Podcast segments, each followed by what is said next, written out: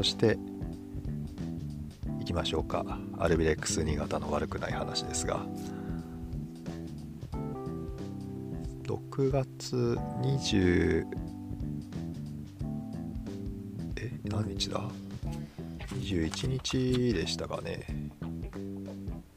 唯一の月曜日開催、21日でしたね。ナイトゲームでアウェー秋田と試合がありました。な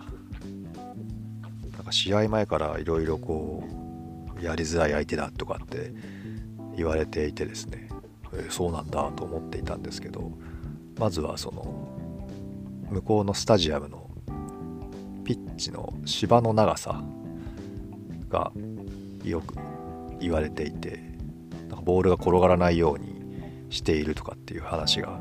あちこちから聞こえてきましてですね、と思って、どこだったかな、前にもその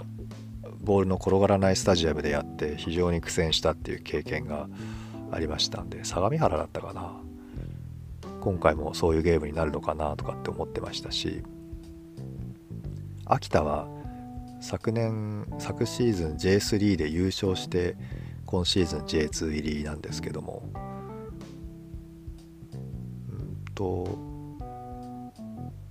私が知ってる選手はですね1人か2人いたかなっていうぐらいで、みんな初めて見る選手ばかりだったんですけど、その選手入場の時にこうもう違うなっていう風な感じで見ました。胸板が厚いですしね、お尻は大きいですし、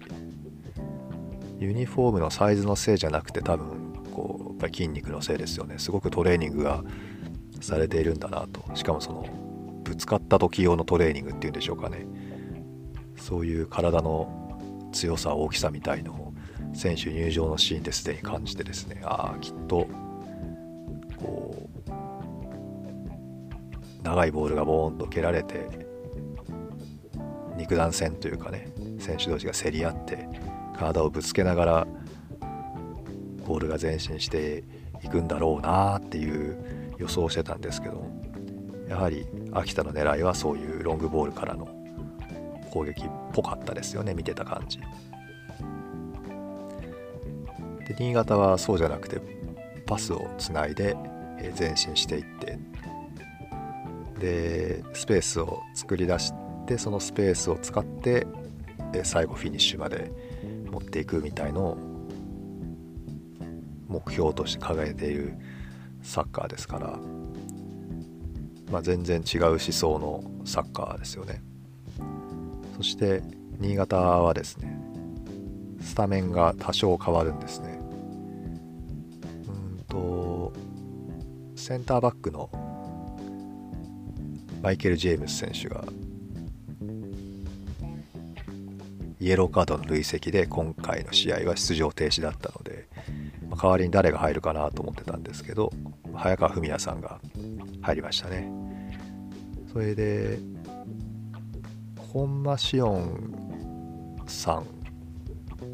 紫音くんがベンチスタートになって、普段じゃないな、ここ何試合かちょっと2トップ気味のスタートだったんですけどね、その谷口さんと鈴木浩二さんの2トップ気味のスタートだったんですけど、鈴木さんの1トップでその下のポジションでしょうかね、攻撃的なところに高木義明さんと水戸くんと星裕二さんが3人並ぶみたいな予想フォーメーションで出てました。星さんと水戸くんがスタメンで、ここ何試合かスタメンだった谷口さんとか紫音くんがベンチスタートっていう試合の始まりになってましたね。